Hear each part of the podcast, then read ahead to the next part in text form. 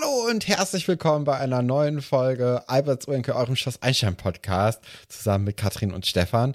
Wir sind kurz vor Weihnachten, es sind nur noch zwei Tage und dann steht es an, das große Fest. Katrin, bist du in Weihnachtsstimmung? Ja, es jährt sich ja meine, Achso, ich dachte mein Weihnachten. Lieblingsgeschenk von letztem Jahr. Nein. Die Chupa Chups Ohrringe äh, haben Jahrestag und das ist natürlich ein Grund zu feiern, selbst wenn man Weihnachten äh, nicht feiert, was ja auch viele Ja. unserer HörerInnen äh, tun.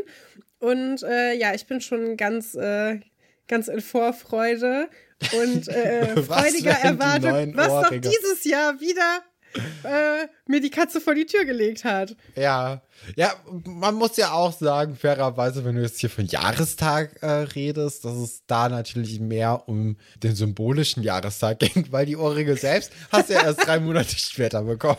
Ja, die hing in Australien und danach im Zollfest. Das, äh, du hast echt viel, dir viel Mühe gegeben, mir da eine unvergessliche, ein unvergessliches Geschenk zu machen und ich habe es nicht vergessen.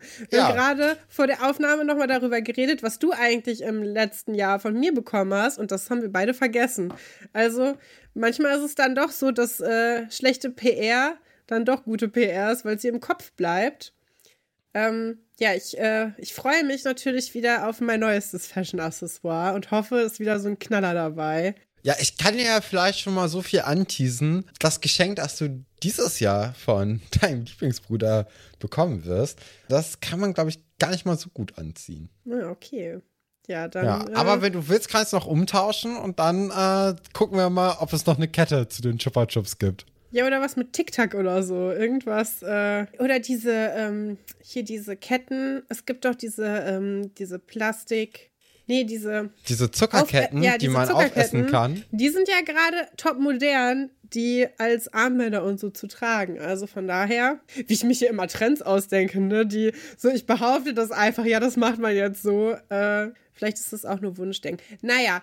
Nichtsdestotrotz, wir haben es in der letzten Folge schon angekündigt. Heute erwartet euch tatsächlich ein Spektakel. Das ist die letzte Folge des Jahres von uns beiden. Und ich würde auch sagen, es ist auf jeden Fall ein Highlight und mit die beste Episode, die wir hier im Rahmen des Podcasts besprechen äh, werden in diesem Jahr. Also mir fällt jetzt gerade keine andere ein, wo ich sagen würde, da sind drei vergleichbar gute Geschichten. Ich kann auch direkt sagen, ich gebe der Folge eine 10 von 10. Ja. Und ähm, ich freue mich sehr, sie besprechen zu können. Ich, es ist wirklich eine grandiose Episode. Aber ich muss noch sagen, ob Juli, ne? Also gerade dieser magische Zeitpunkt in der äh, im, äh, im Proberaum, wo Tine dann auch bei dieser finalen Probe dabei sein durfte, das war auch eine magische Folge. Also Das da, stimmt. da muss ich, aber ich weiß nicht, wie die anderen Geschichten in der Folge sind, aber ich finde, das strahlt so stark, dass das schon mal die anderen Geschichten, auch wenn die nicht ganz so gut waren, vielleicht, äh, dass das so ein bisschen aufheben kann. Aber heute, du hast recht, wir haben drei richtig gute Titelstories und drei richtig gute Geschichten am Start und äh, da kann man sich eigentlich nur drauf freuen. Ich würde sagen, wir fangen direkt an mit unseren Titelstories. Und das sind unsere Titelstories.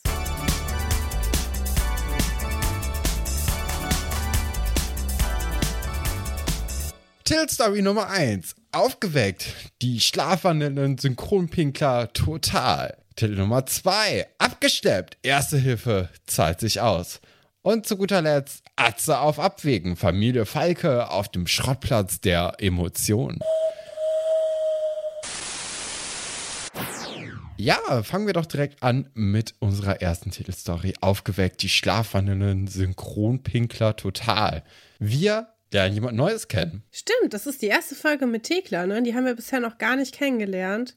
Fand ich eigentlich ganz cool. Das ist wieder so eine merkwürdige fünfte Klasse-Sache, Ja. wo es so einen Fünfklässler gibt und der muss sich jetzt alleine im Schloss zurechtfinden. Obwohl, ist Luisa auch Fünfklässlerin? Weiß ich, Ich gehe gerade mal gar nicht. davon ja, aus, ne? dass auch Max auch äh, auf alle Fälle Stimmt, äh, stimmt. Fünftklässler Ah, ist. die kommen jetzt alle peu à peu. Genau. Kriegt nicht jeder so einen äh, tollen Auftritt, ersten Auftritt wie Hendrik und äh, sein Klabauter. Und Und daran äh, kann ich mich gar nicht erinnern. Also da, da werde ich mal gucken müssen, wie das so sein wird. Ja, das äh, wird auf jeden Fall in den nächsten Folgen anstehen. Der kommt nämlich mit Anfang des Schuljahres. Ah, So okay. wie man das halt theoretisch eigentlich machen da würde. wollte aber jemand eine extra Wurst. Meinst du, die haben quasi so ein Auffangbecken für SchülerInnen, deren Eltern es gar nicht erwarten können, äh, sie loszuwerden? Und dann, dann können Oh. die die da schon mal so ab, ablegen und äh, dann kümmert sich Nadja irgendwie um die und macht so ein bisschen. Ja. Ähm, Ich, muss ja sagen, ne? Wir, wir sagen ja relativ oft, dass die Kinder einfach im Internat so abgeschoben werden und dass die Eltern keine Lust auf sie haben, ne? Ich frage mich, wann wir die das erste Mal Reaktion bekommen werden von Leuten, die wirklich mal auf dem Internat waren, als Schulkinder und äh, die dann sagen, naja, meine Eltern haben mich halt trotzdem lieb und so. ja, aber also so meinen wir das ja nicht, weißt nee, du nee, doch. aber Das, die, Ne? Aber oft sind die Geschichten ja so. Also wenn wir uns mal man hat Katharina schon stark das angucken Gefühl, ne?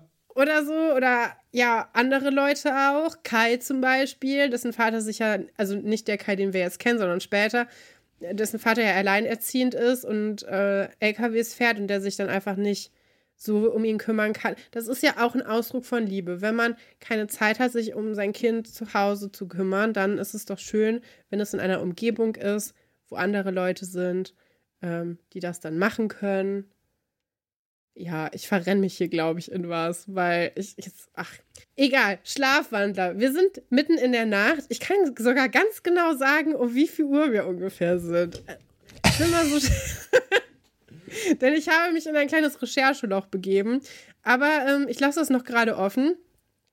Du hast schon angedeutet, wir lernen jemand Neues kennen. Bevor wir die äh, Thekla aber kennenlernen, sehen wir erstmal, wie Iris nachts auf Ole und David äh, trifft, die immer um diese Uhrzeit pinkeln gehen, was auch schon eine ähm, interessante Aussage ist. Aber anscheinend haben die sich das da so zurechtgelegt und die treffen sich nachts auf dem Flur, was auch komisch ist, weil eigentlich sind die Mädchen- und jungen äh, Bereiche ja strikt getrennt, ne? Oh ja, stimmt. Ja, ja. Also ganz komisch, dass sie überhaupt sich auf dem Flur äh, gegenüberlaufen. Eigentlich ist das ja mehr so Hogwarts-mäßig mit unterschiedlichen Bereichen und eigentlich gibt es da diesen Moment gar nicht. Vielleicht ist Nadja auch deswegen so ein bisschen äh, kein Fan von der Sache, denn sie kommt. Ja, ich, da habe ich mir eine andere Geschichte zusammengereimt, warum Ja. die jetzt kein Fan davon ist. Und zwar habe ich bei Nadja das Gefühl, Nachtruhe ist heilig. ja, Und sie, sie ist ja den ganzen Tag schon mehr so wahrscheinlich auf ihrem Zimmer und schläft,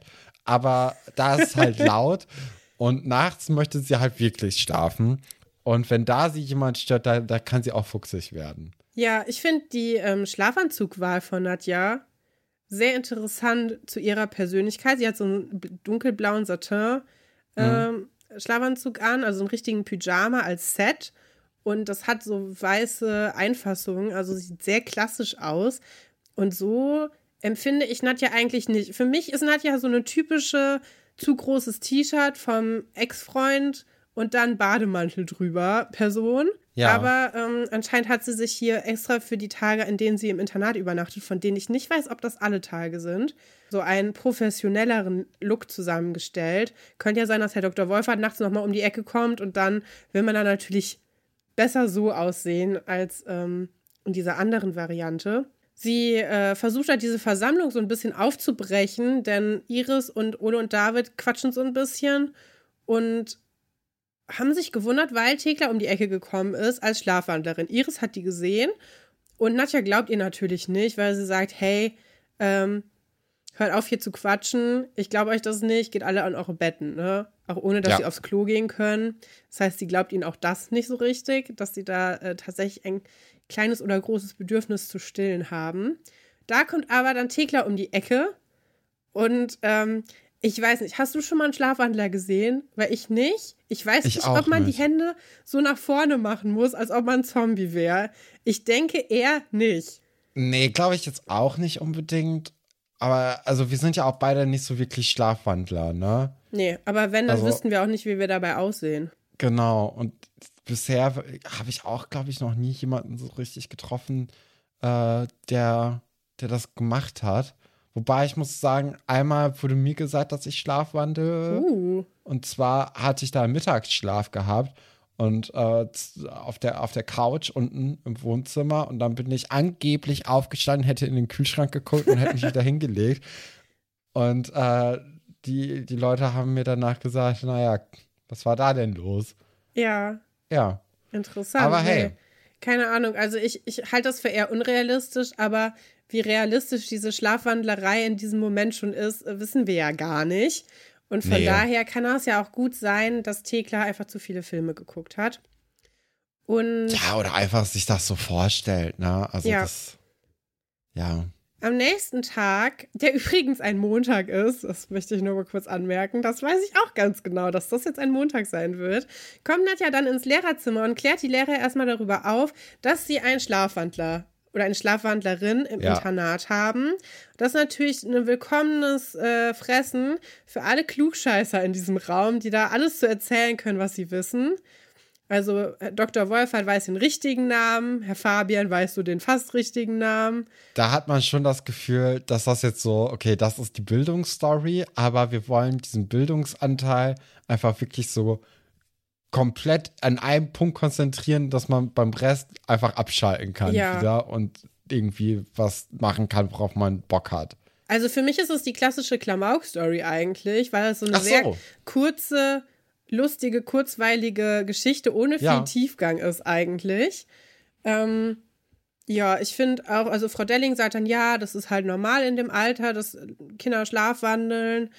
Ähm, äh, Fabian war selbst mal Schlafwandler und Frau Galwitz kann dann von ihrer Oma berichten, die ein todsicheres Ja. Mittel zum Aufwecken von SchlafwandlerInnen hat. Und zwar feuchte Tücher auf den Boden, denn es hält sich das Gerücht, dass man Schlafwandler nicht wecken kann oder darf, weil die sonst sich zu doll erschrecken und dann Ich- einen ja. Schock bekommen oder so, ne? Ich finde ja wohl krass, wie Herr äh, Dr. Wolfert auf die Story von Herr Fabian reagiert, ähm, weil Herr Fabian sagt ja, hier, ich war mal als Kind irgendwie Schlafwandler und habe ganz, ganz viele, also ich habe alle Bilder in unserem Haus abgehangen dabei und äh, Herr Dr. Wolfert sagt da ja, naja, da haben sie ja nicht so viel Arbeit mit gehabt. Das Ja, ist das schon hab eine richtig krasse. Beleidigung Das habe ich nicht verstanden. soll halt darauf äh, abspielen, dass Herr Dr. Wolfert nicht glaubt, dass Herr Fabians Eltern sonderlich kulturnah Ah. waren und äh, generell eher wenig Bilder Oh in dem. Zimmer waren, weil Ja. die vielleicht bildungsferner, also in Anführungszeichen, also wahrscheinlich einfach keine Akademiker Ja. äh, waren oder weil da vielleicht auch zu wenig äh, Geld einfach Ah, mit dabei war. Ja. Also es ist schon eine, eine harte Beleidigung hier, die hier ausgepackt wird. ja, so kennen wir ihn ja, ne? Und ja, also es wird sich da, ja, wobei Beleidigung, ne, es wird sich einfach nur über Herrn Fabian gestellt hier Mhm. in dieser Situation. Und dadurch wird es halt zur Beleidigung. Aber ja, fand ich einfach in dem Moment so, wow, was, Ja. wo kommt das denn jetzt auf einmal her? Nee, den Unterton habe ich nicht rausgefunden. Da habe ich mich gefragt, was das bedeuten soll, aber das macht äh, Sinn, was du sagst. Also, wir, wir bleiben mit dem Tipp von Frau Geilwitz eigentlich zurück, der der einzige praktische Tipp ist eigentlich, was man machen kann, nämlich das mit den feuchten Tüchern. Wobei ich mir gedacht habe, boah, wenn ich nachts auf was Feuchtes drauftreten würde, würde ich mich, glaube ich, mehr erschrecken, als wenn mich jemand sanft an der Schulter packen würde. Also, ich Nee. weiß nicht. Nee?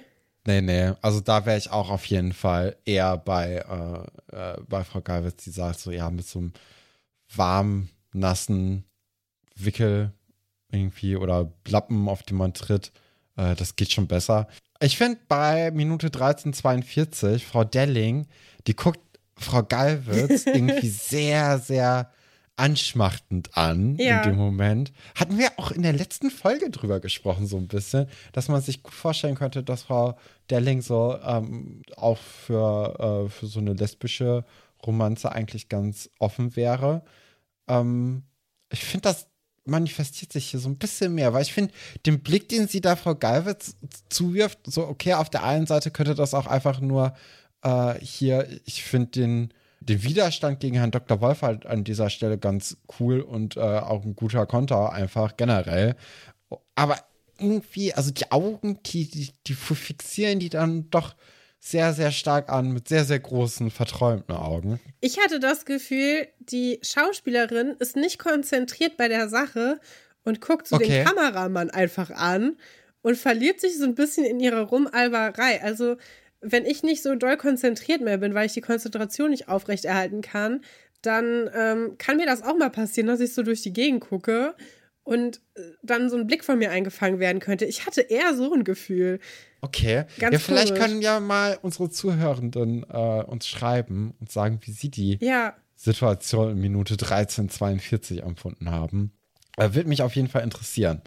Wir sehen dann Nadja wieder gegen Abend äh, in, in den Fluren. Also sie, sie legt sich dieses Mal auf die Lauer mit einem Campingstuhl und einem Filmprogramm, wo Casablanca hinten drauf ist. Und dann hört sie dann schon äh, Thekla die Treppe runterkommen und legt diese äh, ja, nassen Lappen aus. ja, und Thekla manövriert sich ganz schön gut im Slalom darum herum. Ja. Es ist eine herrliche Szene. Vor allem, weil sie immer noch ihre Zombie-Hände vor sich herträgt und da tatsächlich so einfach sich so ein bisschen drumrum mogelt. Was Ja. relativ clever ist, ne? Weil das heißt, Thekla weiß schon so ein bisschen, worauf es hier hinauslaufen soll. Denn, das können wir jetzt mal kurz vorwegnehmen, Thekla schlafwandelt ja nicht wirklich, sondern simuliert Was? das nur. Diese äh, Fünftklässlerin hat auf jeden Fall viel Mumm in den Knochen und ähm, ja, auch viel Grips, ne? Und versteht direkt, okay, das hat was mit mir zu tun. Vielleicht sollte ich hier nicht drauf treten, sondern mich da erstmal so ein bisschen drum rumlavieren. Und sie geht dann auch schnurstracks in die Schülerbar. Und jetzt äh, kann ich auch auflösen, woher ich weiß, wie viel Uhr es ist. Es ist nämlich ganz genau 22.14 Uhr. Denn mit dem Gong von 22.15 Uhr schaltet sie TV Total ein. Das lief im Jahr 2000 äh, auch ja um 22.15 Uhr immer montags nur. Das heißt, man weiß auch, welcher Wochentag Ah, okay. wir haben. Und ähm, das wird erst dann später auf mehrere Tage äh, verteilt dann. Ja, ich habe dann mal ein bisschen, ich bin in so ein kleines Rechercheloch gefallen, Oh, weil ich okay, das so das interessant, ja. ich, ich find, fand es so interessant, dass man diese Szene ganz genau datieren kann. Also, dass man hier sagen kann, das lief an diesem Tag um diese Uhrzeit und ich kann genau sagen, dass es die 39. Sendung gewesen ist, die wir uns hier anschauen zusammen, die am 3.4.2000 um 22.15 Uhr lief. Ja, da habe ich mich, also da bin ich sehr stolz auf mich, weil ich habe die Folge beim dritten Anlauf sofort rausgefunden, indem ich das, äh, den Pullover von Stefan Raab abgeglichen habe mit den Thumbnails, die auf ähm, Oh, YouTube das ist schlau. liefen. Weil, weil der Clip, wo, wo Stefan Raab mit TV Total ja hier im, in der Folge zu sehen ist, ist ja wirklich minimal. Also Ja, das ist schon äh, allerhand, du genau. Er sagt, also er sagt, wir haben doch keine Zeit, weil das Publikum nämlich zu doll ausrastet und ihn gar nicht zu Wort kommen lässt und er gerne mit seinem Stand-up anfangen möchte und er hat einen grauen Pullover an mit einem V-Ausschnitt mit so blauen Details und genau den hat er dann auch bei dem bei der Folge an und ja, ganz interessant. Ich habe mir die Folge dann angeguckt, weil ich dachte, es ist ja vielleicht spannend, dann darüber zu reden, was sie sich da überhaupt angucken. Es ist eine sehr schlecht gealterte Folge. Oh Äh. Würde ich sagen, sehr viele Gags, die mehr so in Richtung von letzter Woche gehen. Also Ah. es werden vor allem viele Witze auf Kosten von äh, Schwulen gemacht. Es geht so ein bisschen thematisch um die erste Big Brother Staffel und die ähm, Romanze, in Anführungszeichen, von Slatko und Jürgen, die im Big Brother Haus nämlich beide nominiert sind. Und was soll das nur für ihre Beziehung bedeuten, für die beiden? Und äh, ja, Slatko ist rausgeflogen, habe ich dann auch recherchiert, weil mich das Ja. interessiert hat. Der ist ja, Ja, viel ja. früher rausgeflogen als Jürgen. Der ist ja Zweiter geworden. Und ja, sonst äh, trainiert Stefan Raab seinen Hund noch in der Folge. Es kommt noch so ein Typ da äh, vorbei, der sich in einer anderen Sendung zum Klops gemacht hat mit einem Lied. Und äh, noch ein Typ, der sich Witzegeneral nennt und der nicht lustig ist. Und es war eine sehr schleppende Folge. Ich bin dann nachher nur durchgeskippt. Aber ich finde es ganz spannend, dass man hier ganz genau sagen kann, ähm, von wann die Folge war. Und auch spannend, dass sie was aus dem Privatfernsehen genommen haben für diese Szene. Also Tegler steht quasi ja auf, um ProSieben zu gucken und nicht etwa brisant oder das ZDF-Nachtjournal oder sowas. Ja, ja, äh, vor allem ist auch das Senderlogo total, also weg. Also Ja. ich denke, man hat näher, also man hat das, das Bild einfach nochmal herangezoomt, beziehungsweise den Rand abgeschnitten. Weil ich weiß, war das auf Viva zu der Zeit? Nein, weißt das, das das lief immer auf ProSieben TV Total. Okay. Das ist schon immer eine Brainpool-Sache gewesen. Das ist die äh, Produktionsfirma, die jetzt auch Ja. noch TV Total produziert und die ganzen äh, Schlag den Rab-Sachen und sowas. Und die hat das damals auch schon produziert. Und es lief halt immer 22.15 Uhr montags. Und dann liefen halt nochmal Wiederholungen, aber das wurde nur einmal die Woche ausgestrahlt. Erste Folge, 8. März 1999. Das heißt, die Sendung ist hier auch erst ein Jahr alt, ähm, noch gar nicht so doll etabliert in der deutschen Fernsehlandschaft. Die haben ja jetzt auch ein Comeback gehabt mit einem anderen Moderator, Sebastian Puffpaff.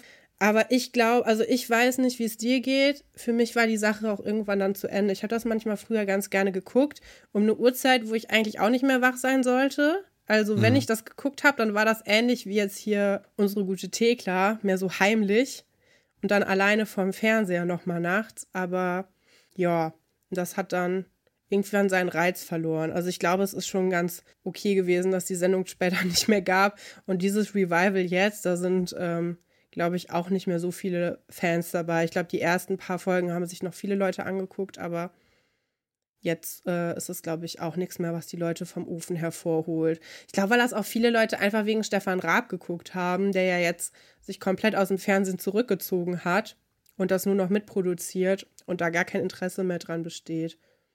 Ja. Ja, glaube ich auch. Ja, äh, Nadja kommt dann auch in dieser Schlafwandelpose, die Tekla eben eingenommen so gut, hat, oder? rein und setzt sich dann neben Finde ich so süß, dass sie das so macht und sie nicht direkt so zur Schnecke macht, sondern quasi es erstmal mit ein bisschen Humor versucht. Und dann auch super, dass sie dann aufs Bildungsprogramm schaltet, ja. wo gerade Analysis 1 äh, erklärt wird und so Kurvendiskussionen gemacht werden. Und sie dann umschaltet, wie, auch wie so ein Zombie im Grunde. Weil ja. niemand, der schlafwandelt, würde ja so mechanisch sich bewegen. Und dann gibt es so einen kleinen Kampf um die Fernbedienung. Beide äh, schalten dann regelmäßig um, dann lachen sie beide und gucken dann zusammen. TV Total und Nadja erlaubt es ausnahmsweise. Und da muss ich sagen, wir kritisieren Nadja ja oft für ihre Erziehungsskills, aber ich finde, das hat sie richtig gut gemacht. Ich glaube auch, dass Nadja einfach Bock darauf hat, gerade. Ja, glaube ich auch. Ja. Und sie findet, sie, sie erkennt das auch äh, an, ja. dass das jetzt eine, eine schlaue Möglichkeit ja. war, um sich rauszuschleichen. Und äh, das ist jetzt einfach, also es ist cool. Es ist ja. ziemlich harmlos und einfach irgendwie ein schöner Moment für die beiden. Ja, finde ich äh, auch. Das hat mir auch gut gefallen, ja. Auch ein herzliches Willkommen für jemanden, der vielleicht zum ersten Mal ähm, so ja. weit von zu Hause weg ist. Und jetzt so eine Art, weil zu Hause kannst du es ja easy machen, ne, wenn das keiner mitbekommt, heimlich Fernsehen, ohne große Konsequenzen. Und vielleicht ist die Eingewöhnung so einfacher, wenn ja. du dann mit der neuen Erzieherin dann da auch mal sitzen kannst und die lässt mal fünf gerade sein und ähm, ja, dann guckt man sich halt gemeinsam diese sehr schlecht, wirklich sehr, also sehr egale Folge äh, TV Total an. Ich hatte mir echt was erhofft. Ich habe das früher so gerne geguckt und ich dachte, boah, jetzt gucke ich das und boah, es geht sogar um Big Brother. Ähm, wo man ja das noch so ein bisschen aus dem Nachhinein wenigstens nachvollziehen kann, was da gerade so besprochen wird. Aber es war wirklich so egal. Und dann wird noch über Angela Merkel wurde sich noch lustig gemacht, was ganz interessant war, weil die ja da noch nicht mal im Inbegriff war, dann äh, Bundeskanzlerin zu werden. Und mhm. es ähm, sehr interessant war, wie die dann noch so als Witzfigur etabliert ist und dann später ja fast gar nicht mehr so dargestellt wurde. Das war ganz interessant, aber es war wirklich nicht lustig, leider. Ähm, ja, wer sich das angucken will, gibt es auf YouTube, ist die 39. Sendung. Hundetraining, Witze General und äh, noch so ein Typ, der nicht so gut singen kann. Alles klar. Ja. Ähm, aber finde ich cool, dass du die extra Meile gegangen äh, bist äh, ja, und das alles recherchiert hast, weil gerade nach diesen drei Tag Sekunden. ja, also gerade nach diesen drei Sekunden, die, die wir da ja eigentlich nur als Ausschnitt haben, äh, da finde ich schon enorm. Ist sehr, sehr schlau, dass du da auf den Pulli geachtet hast. Das äh, ist pfiffig. Fangen wir dann mit unserer zweiten Story an. Abgeschleppt, Erste Hilfe zahlt sich aus. Äh, wir sind wieder mal mit Elisabeth und äh, Josephine unterwegs. Und die beiden haben anscheinend diese Formel von letzter Woche noch nicht knacken können. Ich finde, es war eigentlich sehr offensichtlich. Ja. Vor allem, weil man ja auch zu dem Zeitpunkt mit Franz und Sebastian an einem Tisch gesessen hat. Yes. Franz auch äh, im Grunde genommen gesagt hat, ey, lass uns doch bitte schwimmen gehen. Und Sebastian gesagt hat, ah, du, Elisabeth, auf dich habe ich eigentlich gar nicht so viel Lust. Also, die, es war eigentlich schon alles klar, aber anscheinend doch nicht so ganz bei Elisabeth und auch bei Josephine nicht. Aber Josephine hilft ihr zumindest, dass man dann doch diese Formel dann knacken kann. Ja, ich hatte das Gefühl, Elisabeth will einfach nicht verstehen, dass es Franz ist. Ja. Also sie weiß ja, es, glaube ich, doch so ein bisschen, aber sie möchte es einfach nicht. Und deswegen wird das jetzt erstmal beiseite geschoben. Und sie gibt ja auch äh, nicht auf. Sie sagt ja auch so schnell, gibt eine Elisabeth nicht auf. Und ihm muss klar werden, that's my girl. Und ja, also der Kampfgeist ist vorhanden. Die Ja. äh, ist auf jeden Fall, ähm, gibt, ja, gibt nicht auf. Dann macht sie leider den Fehler und äh, verlässt sich auf das Qualitätsmedium Uta. Da kommen ja die Ja. besten Tipps her und äh, die sagen, vor allem beim Sport hast du eine Chance. Da habe ich mich gefragt, ist das ein Horoskop, an das sie sich da wendet oder sind das so Liebestipps? Ich glaube, das sind schon so Liebestipps. Aber ja, also so Sport generell, wenn man irgendwie so einen Sport zu zweit macht, ist ja jetzt nicht das Verkehrteste, glaube ich. Kennst du, du hast doch auch Weihnachten zu Hause geguckt, ne? Die Serie. Immer noch nur die erste Staffel. Stefan! Aber ich kann mich an den, an den Ja. Ski-Exkurs erinnern. Da Ja. ist sie doch auch, äh, genau, da ist sie nämlich, ähm, also das ist ein, die Frau Ja. äh, datet viel und äh, es sind eigentlich immer nur so, es geht nicht so gut aus mit den Dates. Und ähm, auf jeden Fall verabredet sie sich dann mit so einer Sportskanone und sie kommt halt einfach null hinterher. Und der Typ fährt dann immer Ski und fährt immer von ihr weg und hat überhaupt kein Interesse daran, dass es was Gemeinschaftliches ist, sondern ja, okay. der also Sport dann. ist komplett im Vordergrund. Und so schätze ich Elisabeth auch ein, dass sie dann Inliner fährt und dann ist sie schon so drei Runden gedreht und Sebastian ist irgendwie hingefallen und sie hat es gar nicht gemerkt. ja. Ja, Ich muss dir sagen, das weißt du jetzt nicht, ne? Aber äh, auch Nadine textet mich ja schon seit ein, zwei Wochen auch im Podcast regelmäßig damit zu, dass ich jetzt auch Weihnachten zu Hause Ja. unbedingt gucken soll. Ja, mal gucken. Es ist ja noch ein bisschen Zeit äh, bis Weihnachten. Vielleicht schaffe ich es ja in der kurzen Zeit, das alles aufzuholen. das ist besser als diese Sachertorte-Scheiße. wenn nicht äh, an Weihnachten selbst. Ich glaube, das ist ein guter Zeitpunkt, dass ich die ganze Serie gucke, während alle anderen Leute arbeiten. Ich glaube, da sehe ich mich, dass ich da mich verkrieche und eine Serie gucke. Ich dachte, um Ähm, Weihnachten kommst du nach Hause. Ich glaube, da bin ich dann schon zu Hause Okay. an Weihnachten selbst. Ja, äh, Elisabeth hat aber auch gute Ideen, was sie denn machen könnte. Und zwar steckt sie Bungee-Jumping, Paragliding und Fallschirmsprung äh, vor. Ja, ich finde sehr Da kommt das Geld wieder raus, oder? Genau, ich finde sehr bezeichnend, dass, äh, dass Elisa oder dass auch Josephins Einwand in keinster Weise war, naja, also Geld, sondern dass immer andere Sachen, die nicht ganz so praktisch waren, ähm, dass die viel mehr im Vordergrund stehen. Es sind schon ganz, ganz andere Lebensrealitäten hier. Aber finde ich gut, dass es bei Elisabeth immer so eine Selbstverständlichkeit mit ist, Mhm. dass sie so, ja, du, wir können auch mit meinem Privatjet fliegen, ja, wir können ja auch Bungee-Jumpen gehen. Ähm, weil ich finde, in ihrem äh, Charakter, da passt das ganz gut rein, dass sie gar keine Vorstellung von Geld hat. Ja, das und einfach stimmt. überlegt, boah, was wird mir jetzt Spaß machen? Irgendwas in der Luft. Anscheinend ist sie gerne in der Luft. Ich wäre, also, ich wäre gar nicht geeignet für ein Date mit Elisabeth, weil ich hasse Fliegen, ich hasse Höhe, ich fahre nicht mal Aufzug, wenn ich es nicht muss. Ja, ich Und glaube, die ist so eine, Horror. so eine Ähnlichkeit wie, ähm, wie Emily, ne? Also bei der Ja. hätte man sich auch diese Stunt-Woman-Geschichte Ja. eigentlich ganz gut vorstellen können. So ein einfach so ein- Adrenalin-Junkie. Genau, Die war ja. ja auch bei der Kartbahn schon richtig gut dabei und richtige Flitzerin. Dann mit dem ähm, Fahrrad ist ja auch doll unterwegs gewesen. Mhm. Ja. Hat ja auch die Bombe noch sich gut aus der Nähe angeguckt. Also, äh, aber ich finde jetzt auch den Satz, den Josephine hier sagt, ähm, eigentlich ganz interessant. Zwar Josephine sagt dann, ey, du musst auch manchmal die Männer äh, den Superhelden spielen lassen. Du kannst nicht immer alles an dich reißen. Fand ich ganz interessant hier. Ja, ich finde, also eigentlich finde ich den Satz Quatsch. So. Von, also, dass man als Frau dann so sein muss und als Mann dann so. Aber es macht in dem Kontext von Elisabeth halt Sinn, weil die ja wirklich äh, gar keine Luft zum Atmen gibt und alles durchtakten will. Und Josephines Tipp ja eigentlich mehr so in die Richtung geht, hey, vielleicht sollte sich das alles ein bisschen spontaner ergeben. Vielleicht. Ah, okay. Ja, oder es geht halt wirklich, ich meine, am Ende entscheidet sie sich dafür, gerettet zu werden, was gar Ja. nicht ihrer eigenen Persönlichkeit entspricht. Nee. Also nimmt sie das auch wörtlich. Aber vielleicht ähm, meint Josephine das ja auch ein bisschen anders. Ja, ich hätte das nämlich so verstanden, dass, ähm, dass das eben von beiden Seiten auskommen Hm. muss. Sondern und nicht nur, dass Ja, Elisabeth genau, ja. eben äh, alles in die Hand nimmt und da quasi Superheld ist, weil sie dann äh, auch alle, alle Extremsportarten irgendwie machen möchte, die, auf die vielleicht Sebastian gar keine Lust hat, sondern dass, ja, dass man gebraucht und jemanden braucht. Mhm. Ja, ist ja auch eigentlich ein ganz schönes Bild so. Obwohl ich finde, in einer Beziehung, es muss nicht die eine Rolle geben. Es können auch beide Nee. komplette Hänger sein, die sich nicht gegenseitig retten wollen. Ja. Franz und Sebastian reden dann auch noch mal über die Situation mit Elisabeth. Ja. Und ähm, es sieht, man sieht da schon im Hintergrund, dass Franz dann wirklich dieses Bild von ihr aufgehangen hat. Vielleicht ganz gut, dass die kein Paar werden, oder? Das ist Ja, ein bisschen zu doll. ja, wobei Franz ist natürlich dieser Adrenalin-Junkie auch eher als Sebastian. Ja. Ne?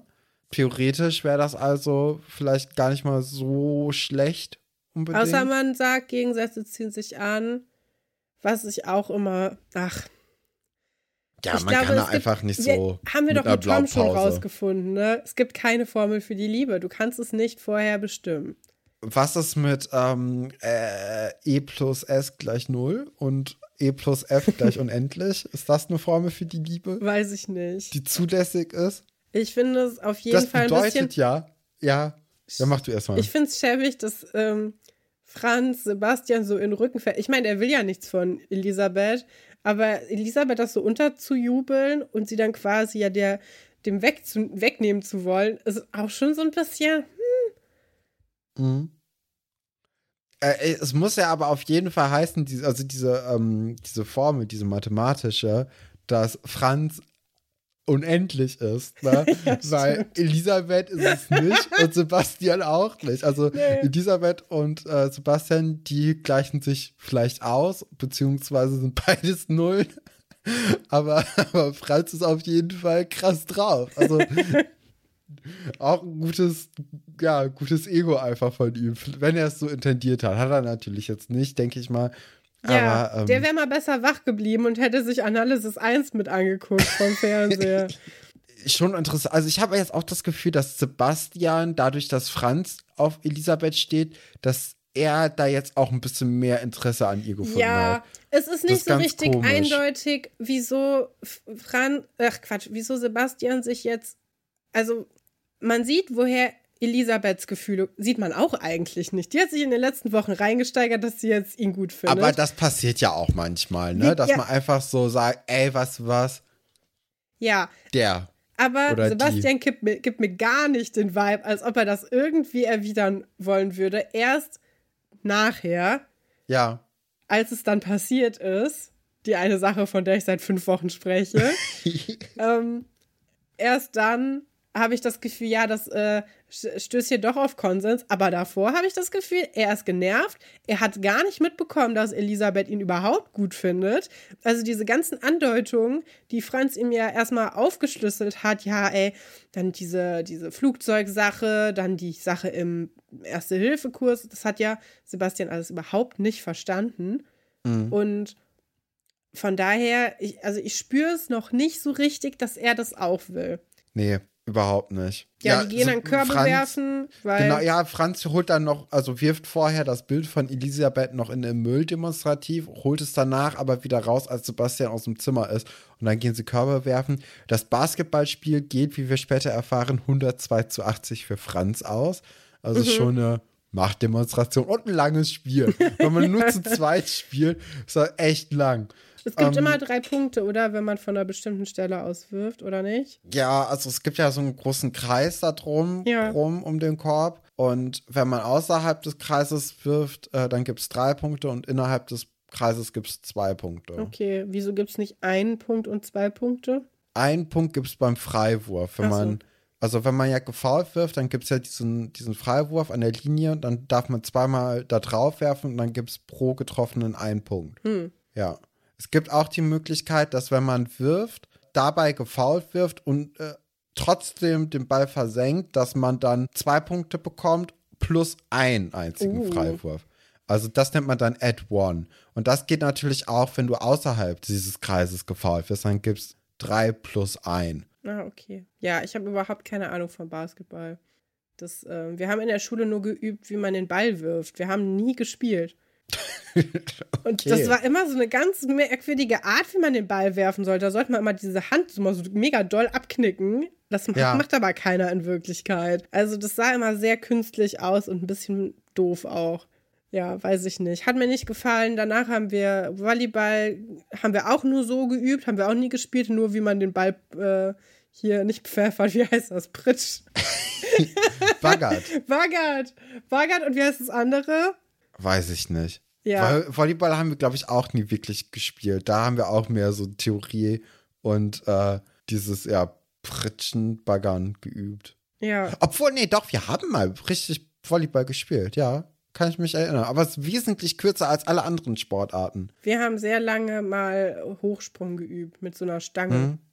Mhm. Ja, hatte ich gerade einen Arm gebrochen. Ja, stimmt. Das ist dann in deinem Armbruch geendet, weil ich das so cool fand, wir das in einem Garten gemacht haben. Ach so, ja, nee, das meinte ich gar nicht. Das stimmt zwar auch, aber als wir dann in der Schule äh, Hochsprung gemacht Ja, haben, da hatte den- ich den Arm gebrochen und konnte leider nicht mitmachen. Aber von deinem Skate-Unfall, ne? ja, genau. Ja. Das war schon das Jahr Aber- danach dann. Skate-Unfall klingt auf jeden Fall cool. Das, äh, damit kann man eigentlich angeben. Das ist besser als jetzt hier, oh, ich habe einen Fahrrad, nee, Fahrradunfall gehabt und mir dabei die Hand geprellt. Das ist nicht so cool. Geht's denn deiner Hand wieder besser? besser? Nicht gut. Aber nicht gut. Oh. Nee, ich kann mich immer noch nicht auf den Arm abstützen. oh. Das tut immer noch weh, aber ich kann inzwischen wieder eine Faust machen und was noch besser ist, ich kann mein Glätteisen endlich wieder mit der Hand benutzen. So, Ja, das sieht Äh, man wieder. ich bügel meine. Das war wirklich schlimm. Ich konnte das nicht greifen und ich bügel meine Haare ja jeden Tag, seitdem ich 16 bin oder so. Das war wirklich ein Zustand, weil ich das ja auch nicht aufgehört habe. Aber es sah einfach sehr schlecht aus. Ja, oh je. Aber jetzt ist, also ja, mein Kopf sieht wieder schön aus. Um auf die Geschichte nochmal zurückzukommen. Josephine ähm, fängt die beiden Jungs nach dem Basketball im Foyer ab und sagt ganz, ganz aufgelöst: Oh, habt ihr Elisabeth gesehen? Sie hat sich irgendwie komisch angehört, als ob sie sich was tun würde. So, Moment, was? Ja. Und dann ist es halt der Plan, dass äh, sie zusammen mit Franz im Schloss gucken. Und Ja. Sebastian geht an den See, bitte. Weil Denn- Elisabeth hatte auch einen Badeanzug noch an. Ja, und Franz kombiniert, Franz ist der einzige Intelligente da und kombiniert, ja, Moment, wenn sie den Badeanzug dabei hat, wieso sollten wir zu zweit im Schloss gucken? Ja, Völliger weil der Quatsch. See ist ja auch wesentlich kleiner als das Internat. Ja, ach, aber äh, das sind so Teenager-Gedanken, ne? Da denkst du, aber das ist schon hart, dass man sagt, sie tut sich vielleicht was an. Also, das kommt jetzt hier auch so vollkommen unmittelbar. Naja, Elisabeth sitzt da mit einem Fernrohr in einem Boot. Das ist wirklich, wie man sich das als Kind so träumt, wie so der Ja. erste Kurs abläuft. Und ähm, beobachtet dann, wie die dann dahin gelaufen kommen. Äh, Josephine tackelt Franz weg. Das ist eine dramatische Szene, damit er den beiden nicht, also damit er Elisabeth nicht helfen kann. Die springt nämlich jetzt aus dem Boot raus und tut so, als ob sie ertrinkt. Und Sebastian stürzt sich dann in die Fluten und äh, versucht dann zu ihr zu kommen. Ja, und dann kommt der Wadenkrampf. Dann kommt der Wagenkraft, man kennt's, ne? Also, gerade wenn man am, am größten scheiden möchte, dann fällt man am stärksten hin. Und äh, auch dieses Schicksal erfährt jetzt eben hier Sebastian. Tut einem natürlich so ein bisschen leid in dem Moment, aber ist natürlich auch irgendwie cool, dass dann Elisabeth sagt, naja, okay, weißt du was, bevor du jetzt hier irgendwie vor die Hunde gehst, ich, ich rette dich mal kurz. Und ich finde Ja. auch sehr interessant, dass sie nicht zum Boot schwimmt, dass er viel, viel näher ist. Ja, aber es ist, glaube ich, schwierig, jemanden, der so richtig Mhm. absäuft, ähm, dann da so reinzuziehen. Was ich krass finde, ist, sie hatte ja noch keinen Erste-Hilfe-Kurs gemacht, bevor äh, sie letztens bei Frau Seifert war. Sie ist aber anscheinend eine super Rettungsschwimmerin. Ja, Also, Also diesen, genau so hat man das ja auch gelernt im Ja. Schwimmunterricht dann irgendwann, Ja. ne? Also sah krass aus auf jeden Fall. Richtig, richtig gut. Ich finde ganz schön, dass sich hier diese, das, was mir eben so an diesem Superhelden äh, Josephine-Ding gestört hat, im Grunde ja wird es ja wieder umgekehrt. Elisabeth muss die Superheldin in deren Romanze sein. Sie kann einfach nicht anders. Sie ist jetzt wieder die Heldin. Und, Aber das ähm, ist auch mehr so die Dynamik zwischen den ja, beiden, ne? ja. Also Sebastian ist ja mehr so der gemütlichere Typ und Elisabeth ist da ja doch eindeutig die, die das, äh, das Zepter in die Hand nimmt. Ja, und dann, dann sagt Elisabeth den legendären Satz: Weg da, das ist meine Wasserleiche. Liebe ich ja. Und möchte dann endlich Sebastian Mund zu Mund beatmen. Es ist endlich ihr Moment gekommen, wo sie potenziell damit sogar jemanden retten könnte. Wenn das vorher alles nicht so cringe, cringy gelaufen wäre mit dem Wiederbelebungsversuchen an einer lebendigen Person, wäre das jetzt auch äh, noch romantischer. Aber nichtsdestotrotz, die beiden küssen sich.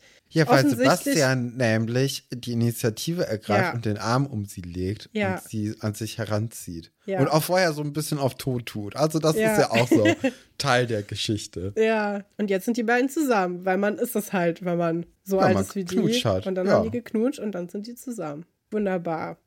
Ja, da kann mir man gut. sich.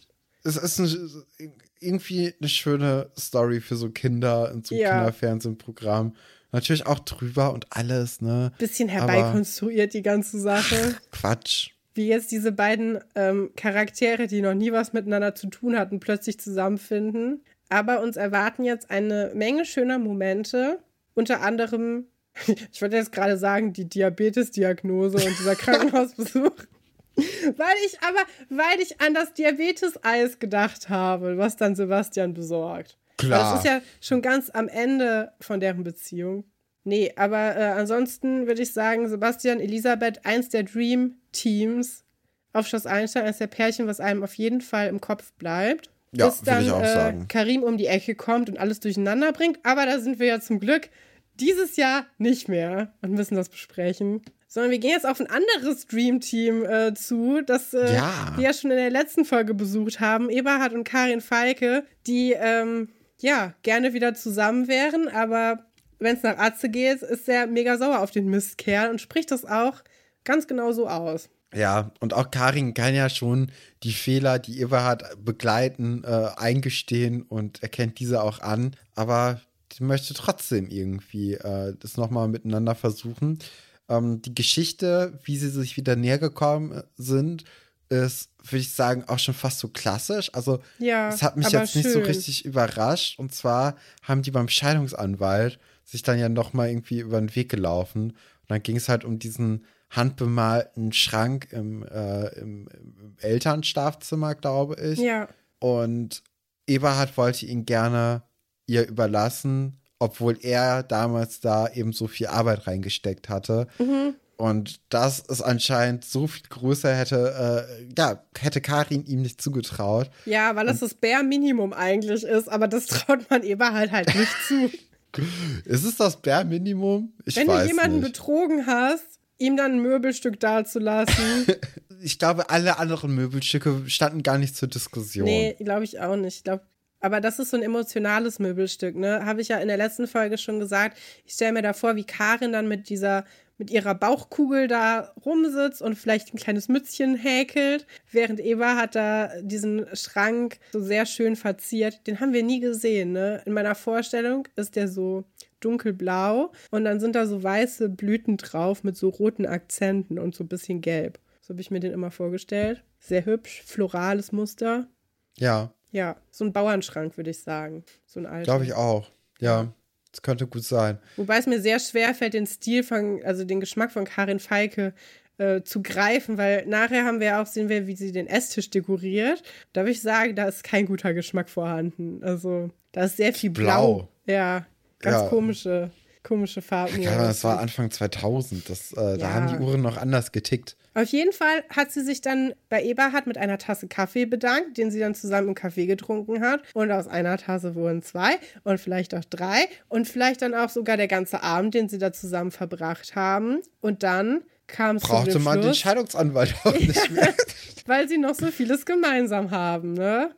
Ja, Und ich und Menschen ganz können gut- sich ja auch ändern. Ja, weiß ich nicht. Atze fragt dann direkt nach Eva Schwarz, was ich schon hartes, also ist schon hart an die Mutter nochmal so, ja, was ist mit der eigentlich? Aber Ja. das ist so seine letzte Waffe, die er noch hat, ne? Ja, ich glaube auch, dass da einfach der, der Stachel am, am, am tiefsten noch bei Atze steckt, weil er, also klar, also diese Eva Schwarz-Geschichte, die war ja nicht wirklich nur dieses Betrügen, sondern es war ja auch dieser Zufluchtsort für Ja. Eberhard, als er äh, wegen der Ölfässer auf der Flucht war und der Schrottplatz gerade vor die Hunde ging.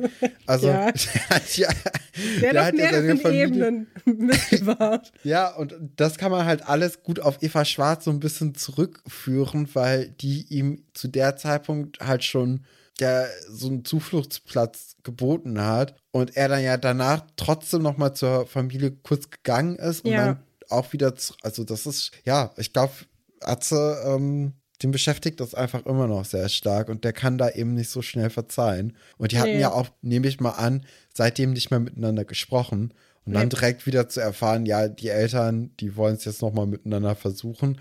Das ist dann, glaube ich, auch nochmal eine ganz andere Geschichte. Ja, oder wie Karin es zusammenfasst, jeder Topf braucht seinen Deckel und dann Atze Ja. entgegnet, aber dann ist Papa der falsche Deckel. Ich finde schön, wie sie einfach in der Metapher bleiben auch. Also das, äh, ja, Ja. man merkt richtig, wie wütend und verzweifelt auch Atze ist, ne? Der kommt da nicht Ich- ran. Ja. Der kriegt die Vernunft in seine Mutter nicht rein. Und ich kann auch verstehen, sagt er ja auch später, dass er zu seiner Mutter gehalten hat und jetzt hat er das Gefühl, er wird im Stich gelassen, obwohl er sich solidarisiert hat und ihn das natürlich auch viel Energie gekostet hat, sich für einen Elternteil zu entscheiden. Das will man ja eigentlich nicht als Kind. Und ja, jetzt hintergeht ihn seine Mutter quasi und sagt, ja, war alles egal, ist doch nicht so schlimm gewesen. Das kann ich natürlich sehr gut verstehen.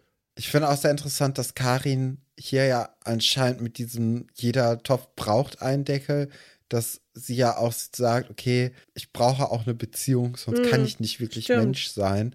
Und äh, das zeigt ja auch nochmal was ganz anderes. Also sie hat sich ja auf jeden Fall finanziell emanzipiert von, äh, Ja. von Eberhard. Also das hat ja schon funktioniert, aber zumindest für sie ist halt ein Leben erstmal lebenswert, wenn man auch wirklich wieder jemanden hat, mit dem man die schönen Stunden des Lebens auch teilen kann. Ja, finde ich eigentlich ein bisschen schade. Weil man Karin eigentlich auch zugetraut hätte, dass sie das jetzt so als, ja, so blöd es sich anhört, aber so als Chance gesehen Ja. hat, dass sie sagt, ey, ich brauche eigentlich Eberhard und so Typen gar nicht. Nee. Und wenn jemand vorbeikommt, der richtig cool ist, mit dem es wirklich sehr, sehr gut klappt, ja, aber ich muss jetzt nicht auf Teufel komm raus jemanden Neues finden. Ja. Und das hat man jetzt so ein bisschen, finde ich, auch im Hintergrund, äh, im, im Hinterkopf, wenn man diese Eberhard-Geschichte jetzt so hört. Also, Ja, das stimmt. Ich finde auch, dass es auch deutlich wird in Atzes ähm, Verhalten und in Atzes Denken irgendwie, weil er sagt ja, also er arbeitet ja auch gar nicht daran, dass er seine Mutter irgendwie stärkt und sagt, wir haben das doch alleine hinbekommen oder du hast es alleine hinbekommen, sondern er versucht stattdessen, sie mit Herr Pasulke irgendwie zu verkuppeln, jetzt äh, im Laufe der Folge nochmal. Und das heißt, bei ihm ist ja auch ganz fest verankert, seine Mutter braucht quasi diesen, diesen Gegenpart und sie braucht diesen Deckel und gar nicht, du schaffst es alleine. In der letzten Folge hat er gesagt, ja, wir haben das doch auch zusammen geschafft, aber hat er sich ja irgendwie auch so als der Mann im Haus gesehen. Äh, Ich meine, wir sind am Anfang der 2000er, ne? Vielleicht, Ja, das Dorf hat ja vielleicht- auch schon geredet bei diesem Betrug und alles. Das, es könnte ja auch sein, dass äh, Atze jetzt hier durch diesen Satz von Karin eben auch gemerkt hat, okay, sie möchte aber gerne Ja, eine stimmt. Beziehung haben und sagt dann, okay, lieber Herr Pasulke, als ihm diesen, diesen Schuft, der sich meinen Vater schimpft, Von daher, ich, ja, also, aber auch hier finde ich wieder, das ist einfach die perfekte Familie für so eine Geschichte. ja, voll. Und wir sind gerne bei den Falkes zu Hause. Es das macht ist einfach irgendwie gemütlich. Das läuft Captain. Blaubeer im Fernsehen. Die haben schöne blaue Kerzen. Toll. Giovanni hat den besten Job im Dorf, denn er kriegt den ganzen Klatsch immer mit und darf sich auch in alles einmischen, ohne dass es ihm jemand krumm nimmt. Oder? Ja, schon ein bisschen, ne? Ja. Aber Giovanni, der ist ja auch einfach so lieb irgendwie. Ja. Ne? Also man, man nimmt ihm ja auch diese Neugier überhaupt nicht übel. Und er versucht ja auch immer alle Leute da mit Eis oder eben mit so etwas wie dem Café Latte alla Giovanni aufzuheitern. Und da wird ja auch sehr, sehr viel, glaube ich, gesponsert dann in so Momenten, wenn es einem wirklich schlecht geht. Also der ist schon, ja, also wie kann man ihm denn böse sein, dann, wenn er sich da in die ganzen Angelegenheiten einmischt? Ja, Giovannis Take zu dem Thema ist, ja, Versöhnung finde ich immer ganz gut. Ist aber, glaube ich, auch erstmal etwas, was man so im Alter dann so richtig erfahren und schätzen kennt. Aber Giovanni weiß natürlich gar nicht Ja, wirklich, es ist so eine naive was, Herangehensweise Ja. an das Thema, ne? Das ist wie wenn man sagt, ja, Liebe ist immer gut, Weltfrieden ist immer gut, ach hört doch. Aber also, ich habe ne? auch das Gefühl, dass er durch äh, Atzes Aussage, äh, nicht, nicht Atzes, Alexandras Aussage so ein bisschen dazu ermuntert wird. Weil Alexandra ist ja so richtig energisch, so, ey, die, die Eltern wollen es doch mal von ihm versuchen miteinander. Und ich hatte das Gefühl, dass Giovanni einfach diesen Vibe von Alexandra mit aufnimmt und dann sagt, ja, ist doch perfekt, ist doch cool. Ja. Was schmolzt du denn hier noch so rum, Atze? Sei doch froh, dass deine Familie wieder zueinander findet. So. Ja, Atze ist der Meinung, dass sie so, so was nicht braucht wie eine Beziehung, weil sie ihn hat. Und dann sagt Giovanni ja auch, ja, aber irgendwann bist du aus dem Haus und was macht deine Mama dann? Die kann nicht immer auf dich Rücksicht nehmen. Das ist natürlich auch ein ganz guter Punkt, ne? Dass Ja. Karin auch ein bisschen auf sich selber acht geben muss. Und wenn das ihre freie Entscheidung ist, sich da wieder wohl oder übel mit diesem Eberhard einzulassen, dann ist das ihre Entscheidung. Da kann der äh, kleine Atze eigentlich nicht viel dran ändern. Nee. Ja, Ich habe jetzt noch mal eine kleine Frage an dich und zwar, wir sind ja auch wieder relativ viel in der Wohnung von dem Falkes und in der nächsten Szene sieht man ja auch Karin am Telefon. Warum hat Familie Falke ein Outdoor-Thermometer in ihrer Wohnung? Weil das habe ich nicht so richtig verstanden. Also, Weil ich das ist ja ein Thermometer, das auch in die minus 30er Grade geht. Und wir wissen ja, okay, die, äh, die Heizung, oder sogar minus 40 zeigt es an. Es geht von plus 50 auf minus 40. Die Heizung hatte schon mal Probleme gemacht. Aber wird es denn in Seelitz so kalt? meine Vermutung, die haben ja einen Schrottplatz. Ah, okay. Die haben einfach so, ach, das ist ja, das ist ja noch gut, das Thermometer. Ich brauche ja gerade eins. Zack, fertig. Fair. Ja, da habe ich nichts gesagt. Ähm, auch eine interessante Frage finde ich. Wie läuft denn gerade der Schrottplatz? Gar nicht, ne? Der Schrottplatz funktioniert gar nicht. Wo arbeitet denn Eberhard? Weil das habe ich aus diesen Telefonaten nicht gehört. Wir sprechen jetzt Tankstelle. gleich relativ. Ah, an der Tankstelle. Der ist Zapfer. Ah, Genau. Ja, okay. Das finde ich passt auch gut zu ihm. Finde ich auch. Also der hat ja eh schon immer mit, ähm, mit Autos so viel Ja. zu tun. Und von daher glaube ich, das ist so sein Job. Ah ja, Aber cool. wir, wir erfahren ja jetzt, dass relativ viel in dieser Tankstelle angerufen wird. Ne? Ich finde schon, schon interessant, dass es da nicht irgendwann zu Problemen kommt. So dass, also ich glaube, in einer anderen ja, einer anderen Sendung hätte dann auch irgendwann die Person, die immer ans Telefon geht, die Frau, die hätte da auch gesagt, ey Leute, macht das mal außerhalb der Arbeitszeiten, bitte. Ich glaube, die ist auch so eine Klatschtante und die findet das ganz gut, dass sie immer mit involviert ist, weil dann kann sie da mit dem Eberhard drüber schnacken in der Pause und so. Ja, Ich glaube, die ist da schon voll investiert drin. Ja, also Karin ruft nämlich jetzt da auch an in der Tankstelle. Genau. Ich wusste nicht, dass es eine Tankstelle ist. Ich habe das nicht rausgehört. Ich habe die ganze Zeit versucht, darauf zu achten. Ähm, und lässt sich dann quasi durchgeben. Finde ich auch ähm, interessant. Wir wissen ja, Luisa hat schon ein Mobiltelefon im ähm, Titanic, Titanic-Look.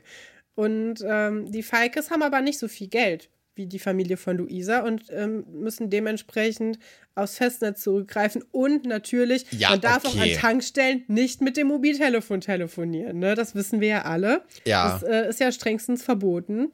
Und aber also, also ich, ich finde das ja, also jetzt mal abgesehen davon, dass Familie Falke nicht so viel Geld hat, ne? Ja. Aber was ist das denn für ein Luxus, wenn du in den 2000ern sagst, ey, ich habe hier einen Festnetzanschluss mit einer guten Flatrate und ein Mobiltelefon mit einem ungemein teuren Vertrag. Ja. Ich benutze jetzt hier das, das Handy, weil das keine Schnur hat. Also, Nein, ich meine für Eberhard, weil jetzt muss ja immer die Frau dazwischen dran gehen und kriegt Ah, alles okay. mit. Und außerdem sitzt Eberhard ja später auch alleine im Restaurant und kann sie auch, also sie können sich gegenseitig auch, nee, das hat ja nichts damit zu tun. Das hat damit nichts zu tun, weil Atze, der listige Ja, ja. Fuchs, der hört nämlich dieses ganze Gespräch mit, dass jetzt ähm, äh, Karin und Eberhard führen. Und er hört da eben heraus, dass Karin ihn zum Essen einladen möchte für heute Abend. Und Atze riecht den Braten. Und nachdem äh, Karin ihm weggegangen ist, ruft, sie, äh, ruft er dann nochmal bei der Tankstelle ab, an. Und als Karin dann eben weggegangen ist, ruft er dann nochmal bei der Tankstelle an und sagt, ey, ich habe es mir anders über, also er tut dann so, als ob er Karin wäre, mit einer ganz, Hallo. ganz komischen Stimme. Und auch mit so einem, mit so einem, äh, so einem Tuch vor, vor der Muschel, damit man die Stimme ja, noch ein bisschen anders... Kennen ja, wir doch aus TKKG, diese ganzen Tricks. Ja, aber ob das wirklich funktioniert, ich weiß es nicht. Weiß ich auch nicht. Kann ich mir auch nicht vorstellen. Nee, aber auf jeden Fall sagt er, nee, die Verabredung hat sich jetzt geändert. Wir treffen uns dann doch im Löwen. Im Löwen. Mein Lieblingsetablissement.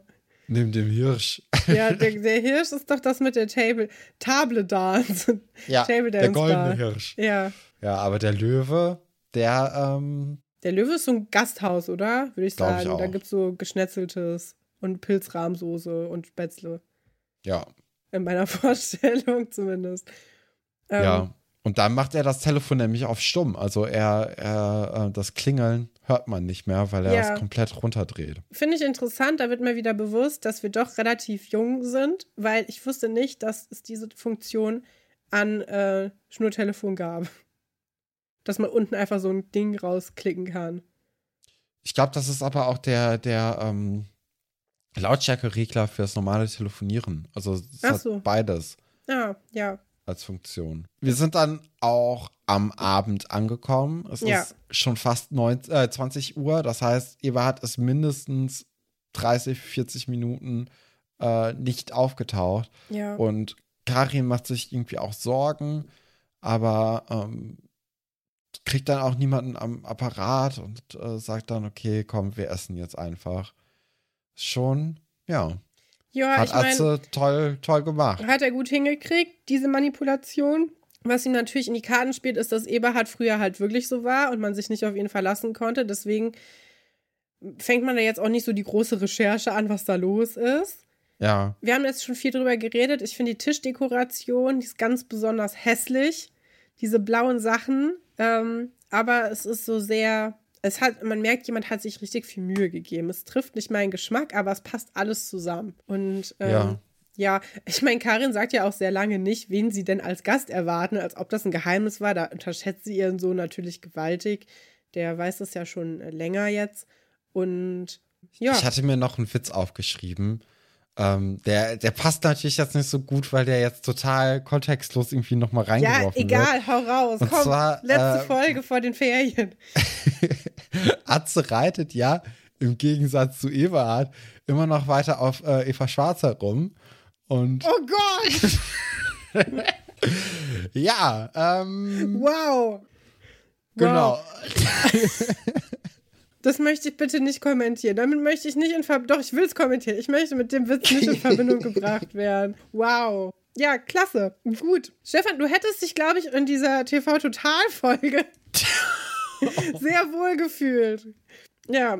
Ähm, am nächsten Tag sind Atze und Alexandra auf dem Blumenmarkt. Sehe ich das richtig? Ja, ne? Das siehst du richtig. So, jetzt äh, ist Atze gleichzeitig ein Romantiker und macht alles noch schlimmer. Also in seinem Kopf ist der Plan herangewachsen, seiner Mutter Blumen zu schicken, um damit so zu tun, als ob die von Herrn Pasulke wären, um dann sie davon zu überzeugen, dass er ja der viel bessere äh, Papa für Atze wäre. Und mhm. deswegen bestellt er einen Blumenstrauß zu den Falkes nach Hause, der mittags um 15 Uhr geliefert werden soll. Guck, wir haben schon wieder eine Zeitangabe. Und ähm, Alexandra fragt er vorher, welche Blumen sie am tollsten findet und sie sagt die blauen Rosen, weil das eine Farbe ist, die es eigentlich so nicht gibt in der Natur. Und äh, die will er ihr dann auch kaufen und äh, das Blumengeschäft schenkt sie ihm dann, ähm, weil er ja auch diesen großen Strauß dann noch bestellt hat. Und das fand ich ganz süß. Das andere ja. natürlich nicht so toll. Da läuft er ja komplett ins Unglück rein, würde ich sagen. Ich glaube auch. Ähm, Atze ist dann ja auch wieder zu Hause und Karin möchte jetzt dann doch nochmal bei Eberhard anrufen. Äh, er appelliert dann aber an ihren Stolz und sagt, ja, mach mal nicht. Kann ich auch nachvollziehen. Und in Ja. normalen Umständen jetzt, wenn das nicht Teil der Manipulation wäre, Ja, aber gerade jetzt, so wie man ja auch Atze und Atzes Position zu Eberhard ähm, kennengelernt hat, kann man eigentlich vielleicht auch in diesen Momenten jetzt nicht unbedingt auf Atzes Meinung hundertprozentig vertrauen. Naja, äh, es klingelt dann eben, der Blumenstrauß wird geliefert und ähm, Karin vermutet natürlich direkt Eberhard dahinter, weil sie denkt, okay, das ist jetzt hier die Ja. Entschuldigung. der Plan Aber- ist also sehr schief gelaufen. Ja, ähm, dann sagt dann aber auch Atze, naja, aber der kommt ja jetzt nicht extra nach Seelitz, um dir Blumen zu kaufen und unterschreibt die dann auch noch nicht mal und bringt sie auch nicht vorbei. Und außerdem hat der das dir noch nie gemacht. Ähm, deswegen äh, ist dann auf einmal irgendwie ganz schnell die Spur wieder in Richtung Internat, Richtung Herr Pasulke. Und auch Karin sagt dann, ey, aber ist jetzt nicht wieder so ein Verkupplungsversuch von dir und Alexandra, oder? Sie kennt ihren Sohn halt ziemlich gut eigentlich. Stimmt. Aber es ist einer. Und das Es wird ist dann einer. auch äh, deutlich, als dann äh, Karin mit Herrn Pasulke redet, ihn dann peinlicherweise auf den Strauß anspricht. Der muss dann sagen, nee, tut mir leid. Ich finde es ganz komisch, weil Herr Pasulke ja schon irgendwie hier einräumt, dass es aber durchaus einen hätte geben können. Aber vielleicht ist es auch nur höflich, dass er so Ja, sagt, ja, ach, das, das tut man ja auch manchmal für so Frauen, die man so im, im Leben hat, so. Ja, aber also man kann das natürlich auch den anderen Leuten irgendwie Ja. schenken. Ich finde, so ein Blumenstrauß, der, also ich, generell, Geschenke machen einem ja Toll, dann oder? doch große Freude. Und Ja. so ein Blumenstrauß ist ja so ein relativ unverfängliches Geschenk. Das ich glaube, wenn man jetzt nicht unbedingt die Blumen heraussucht, auf die Leute allergisch reagieren, ist das eigentlich immer eine 10 von 10. Und wenn Leute Ach, da allergisch wenn. drauf Also ich- reagieren, ja. dann ist der Gedanke zwar süß, man kann zwar damit wenig anfangen, Ja. aber trotzdem äh, bereitet das einem ja Freude. Also ich allein, dass jemand an allergisch den auf denkt. Blumen. Und eine Freundin von mir, die äh, hat auch öfters mal so, die ist sehr, sehr lieb. Die bringt mir öfters mal so kleinere Sachen mit und die bringt mir manchmal auch so einen kleinen Blumenstrauß mit oder so vom Markt. Und ähm, da habe ich rausgefunden, dass ich allergisch gegen Pfingstrosen bin. Was richtig traurig Oh ist, weil das sind meine. Lieblingsblumen, die ich dann neben weil, mein Bett gestellt habe. mag, ne? Ja, leid, ja. Gossip Girl. Da machen wir doch nichts vor, ich kenne dich doch. Aber äh, der, der, wie man das lösen kann, ist sie einfach dann in einen anderen Raum zu stellen, zum Beispiel die Küche, und dann ist es auch okay. Also so kann, so bin ich dann damit umgegangen. Aber da freue ich mich wirklich sehr drüber, über solche Oh, Kleinigkeiten oder wenn jemand einfach so an eine- einen denkt und einem was mitbringt, auch ohne Anlass, immer ganz schön eigentlich. Du brauchst so eine, ähm, so eine schöne und das Bies-Kuppel, wo du die, die Blumen dann da drunter legen kannst und dann verwelken die ganz, ganz langsam. Das stimmt, ja. Und dann hast du keine Allergieprobleme mehr. Ja, du hast recht. Ja, leider habe ich schon ein Weihnachtsgeschenk für dich. Ähm, kannst du ja selbst kaufen. So eine Käseglocke. ja. Ja, so, jetzt kommt raus, dass Eberhard zwei Stunden im Löwen gewartet hat und sehr oft angerufen hat und dass das Telefon stumm war. Und Karin findet das aber auch relativ schnell heraus, weil sie halt unter das Telefon gucken kann und sieht, dass es tatsächlich auch stimmt. Und das heißt, die kriegen jetzt quasi raus, dass ihr Sohn sie die ganze Zeit manipuliert und verabreden sich jetzt physisch an einem Ort, damit sie da weiter miteinander reden können, ohne dass jemand dazwischen kommt. Und ähm, ja, Karin hat sich jetzt gegen Atze entschieden und für die Liebe. Nein, Quatsch, aber Ja, das ist das halt nämlich jetzt klären, die ne? Frage, weil in der nächsten Szene sagt ja Atze, ey, du musst dich entscheiden. Also er setzt hier ein Ultimatum, entweder Papa oder ich. Das ist Ja. hart. Also das ist generell, wenn das jetzt nicht unbedingt Sohn und Partner ist, ist bei so einem Ultimatum meistens die Person, die das stellt, Ja. die Person, die es verlieren wird. Ja, würde ich auch sagen. Aber Das ist hier der hat letzte Atze verzweifelte Versuch. Das ist eigentlich Ja. ist das das Todesurteil. Aber Atze hat eigentlich im Vergleich zu Eberhard dann doch die besseren Karten wahrscheinlich, ne? Das ist schon eine ganz, ganz perfide und ganz, ganz mickrige Sache, die Atze jetzt hier versucht. Also da Ja. zeigt er nicht wirklich Größe. Aber was will er machen? Wenn seine Mutter sagt, ja, okay, dann Eberhard, ja, also wo will er hin? zu seinem Papa. Er zieht dann in die Lagerhalle oder wird dann bei Giovanni arbeiten und darf dann in der Küche schlafen von der Eisdiele. Oder bei Ja. Alexandra sich einquartieren und dann fällt das auf, so wie bei Oliver damals. mannigfaltige Möglichkeiten. Er könnte auch in Olivers. Nee, Oliver schläft ja immer noch zu Hause. Ich dachte, der wohnt im Internat, tut er ja gar Oder nicht. vielleicht auf dem Schrottplatz. Äh, hat er ja so ein Bed Ach and ja, Breakfast stimmt. aufgebaut. Ja, der macht dann einfach sein eigenes Ding auf. Der Schrottplatz wird ja auch gerade nicht mehr betrieben. Das könnte er dann ja selber in die Hand nehmen. genau. Den stelle ich mir auch patent genug vor, das regeln zu können. Auf jeden Fall ein sehr ehrlicher Typ und ja, weniger auf die unehrlichen Sachen aus als sein Vater. Ja, noch. Kann ja sich auch noch ändern, du. Also. Ja, vielleicht rutscht er jetzt ab, wo er quasi von seiner Familie entwurzelt wird. Nee, also wenn er jetzt diesen Schrottplatz ja wirklich betreiben wollen würde und dann es irgendwann nicht mehr läuft, kann ich mir auch vorstellen, dass er dann unmoralische Dinge tut, wie zum Beispiel Öl äh, annehmen, das man gar nicht hätte annehmen dürfen. Oh ja, und dann mit Wolf, der ihm dann einen guten Ratschlag gibt so, und ihm dann noch hilft nachts. Ja, Ja, gut. 10 von 10 hast du ja schon am Anfang der Folge gesagt für dich. Ist eine Folge mit drei wunderbaren Geschichten. Es gibt keine Geschichten, die einen irgendwie ähm, Nee, die sind ja, konsterniert zurücklassen, so wie letzte Woche. Also gerade diese Atze-Geschichte, die mag ich, glaube ich, jetzt als Erwachsener eher als die Ja. Elisabeth-Sebastian-Story. ja Aber weil als die mehr Kind Sinn mochte- macht. genau, als Kind mochte ich halt diese Sebastian-Elisabeth-Story unheimlich gerne. Ich Also auch. die hat mir wirklich sehr, sehr viel Freude be äh, bereitet. Ist auch eine der Folgen, an die ich mich auf jeden Fall erinnern kann. Ja. Die, die brennen sich irgendwie ein dann. Konntest du dich auch an den Das ist meine Wasserleiche Satz so gut erinnern? Nee, das ist gar nicht mal so hängen geblieben, aber einfach allein diese, dieses Bild, wie eben Elisabeth ihn da aus dem Wasser zieht und dann sich da drüber beut und sie sich dann schlussendlich küssen. Ja, auch so ein typischer Filmkuss, ne? so wie Filmumarmungen. Da wird wenig mit der offenen Hand gespielt, sondern immer mit so einer Faust und man berührt sich eigentlich nur über die Handgelenke.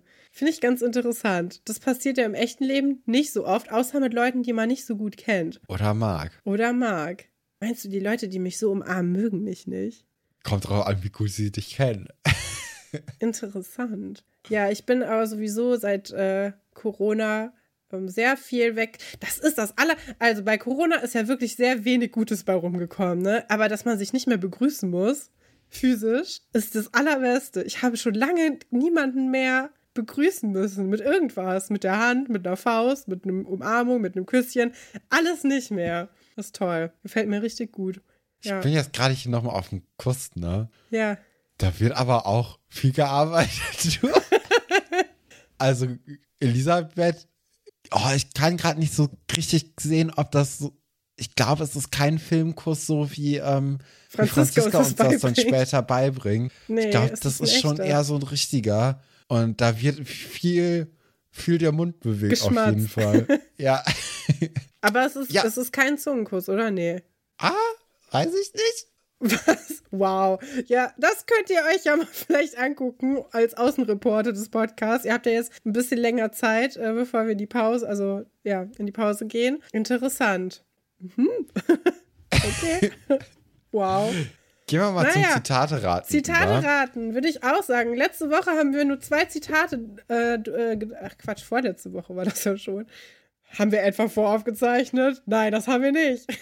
Nee, letzte, letztes Mal, als wir Zitate besprochen haben, ist ein Zitat von Linus gar nicht zum äh, Tragen gekommen, weil du nur zwei dabei hattest und dann habe ich mein drittes nicht mehr vorgelesen. Ich würde damit aber ganz gerne starten und dann habe ich noch Zitate von äh, Christine dabei. Ja, ich habe Zitate von Hannah wieder dabei. Ja, und äh, drei Stück. Ich weiß nicht, wie viele du hast. Alles klar. Ich habe. Äh, gucken wir mal. Unmengen anscheinend. Okay.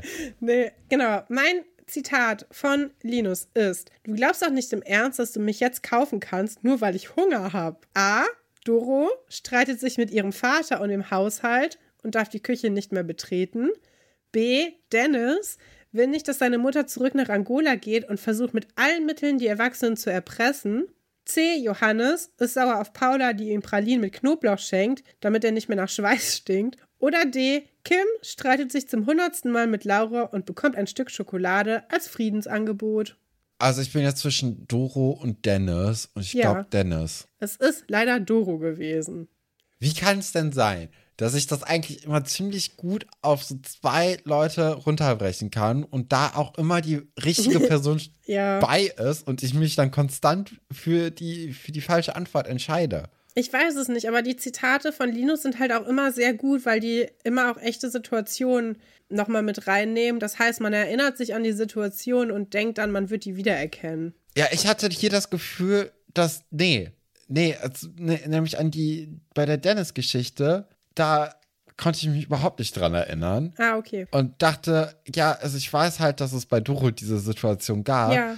aber das wird es dann ja wohl wahrscheinlich nicht sein, weil man Also- damit rechnet. Das ist Folge 195 und Linus schreibt dazu, Doro und Herr Schatz streiken bei den Hausarbeiten, woraufhin Frau Schmalfuß als Haushaltshilfe eingestellt wird. Signora Schmalfuß. Ja, Ja. mein erstes Zitat von Hannah lautet: Mal doch nicht den Teufel an die Wand, das wäre doch eine Katastrophe. Hat es gesagt, A. Kai zu Felix, ihm wird die ganze Sache rund um Goliath zu heikel, kurz danach verpfeift er Felix. B. Emma, Tinker und Tessa sorgen sich zunächst sehr, ob sie aus ihrem Verlies noch rauskommen und erfinden danach zum Zeitvertreib die James Bond Story. C. Frau Reichenbach zu Herrn Schatz. Wäre es wirklich eine Katastrophe, wenn Joannas Koffer nicht mehr ankommt?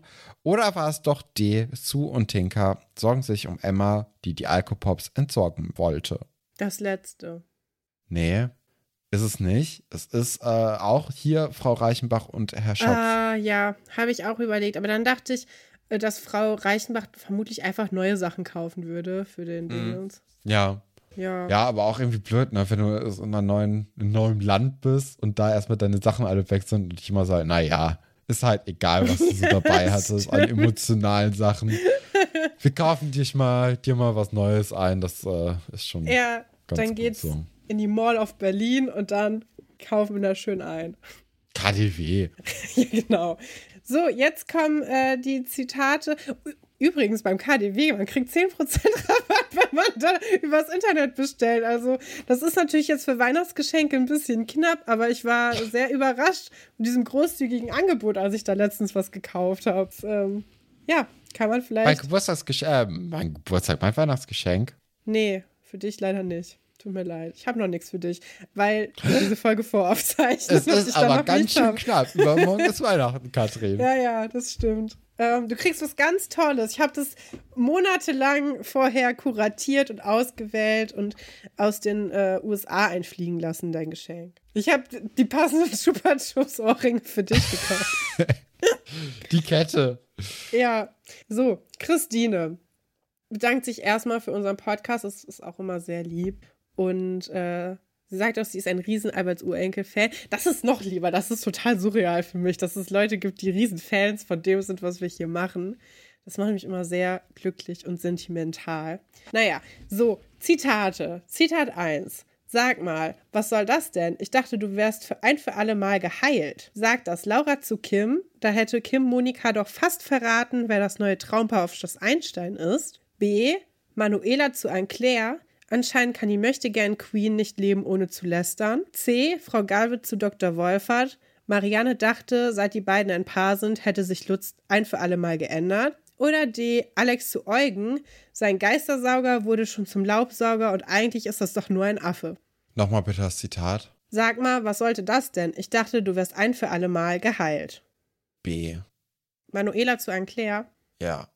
Nee, es geht tatsächlich äh, um Laura und Kim, nachdem die beiden herausgefunden haben, dass Herr Haller und Frau Hansen gemeinsam mit dem Oh. Boot unterwegs waren und Kim mal wieder ihren Mund nicht halten konnte. Oha. Jo. Oh, wir dachten, ihr redet nie wieder ein Wort mit uns. Sagten das A. Laura und Kim, die nach ihrer Lara Rose-Phase wieder zur Vernunft gekommen sind. B. Franziska und Tegla, nachdem diese es mit ihrer Gothic-Phase etwas übertrieben haben. Oder C. Emily, nachdem sie Sven, Dennis und Co. beim Kuss-Test geprankt hat. Boah, das ist auch schwierig. Ich glaube, die Gothic-Sache. Nee, es wäre Emily gewesen. Och, Stefan, och, Hanna. Das ist hier aber sehr ernüchternd. Gut, dass wir aufgehört haben, die Sachen mitzuzählen. Wir wissen überhaupt nicht, welche hier führt oder nicht. Das, Das ist eine äh, Nullnummer bei uns beiden. Ich glaube auch. Mein äh, zweites Zitat von Christine ist: Du siehst ja aus wie deine eigene Großmutter. Auch so ein typisches Schloss Einstein-Zitat, Beleidigung. Weiß ich gar nicht, ob es hier in Oh, Richtung das ist so Beleidigung eine geht. Elisabeth-Sache. Vielleicht kommt sie darin vor, weiß ich nicht. A. Kai zu Ira. Wie sollte sich Ira denn sonst vor, vor der Geschichtsklausur drücken, wenn nicht als lebendes Gespenst? B. Emma zu Annika, sie sieht aber auch richtig fertig aus. Liebeskummer, Krebs oder doch nur eine Erkältung? Oh Gott. Oder C. An Claire zu Elisabeth, die anscheinend zu viel Harry Potter liest. Oder gibt es noch einen anderen Grund? Ah, dann würde ich doch eher Emma sagen und nicht Elisabeth. Okay. Es ist aber an Claire und Elisabeth. Die Ey. Geschichte. Die, Das kann man sich doch nicht mehr ausdenken, oder? Nee, die Geschichte mit dem Diabetes bahnt sich gerade langsam an. Doch niemand glaubt der Prinzessin, dass es ihr so schlecht geht. Und Nadja vermutet, dass auch Elisabeth das Harry Potter-Fieber gepackt hat. Fun Fact: Das war ein Claires erster Satz in der Serie, noch bevor sie offiziell im neuen Schuljahr zur Hauptrolle wurde. Ja, Ja? cool. Ach Mann, das kann's doch nicht sein. Nee, schon wieder hast du das Richtige eigentlich gewusst und dann nochmal abgebogen. Ja, ich hatte es sogar. Ah, Ich hätte halt gedacht, dass Elisabeth das gesagt hätte. ja. Naja.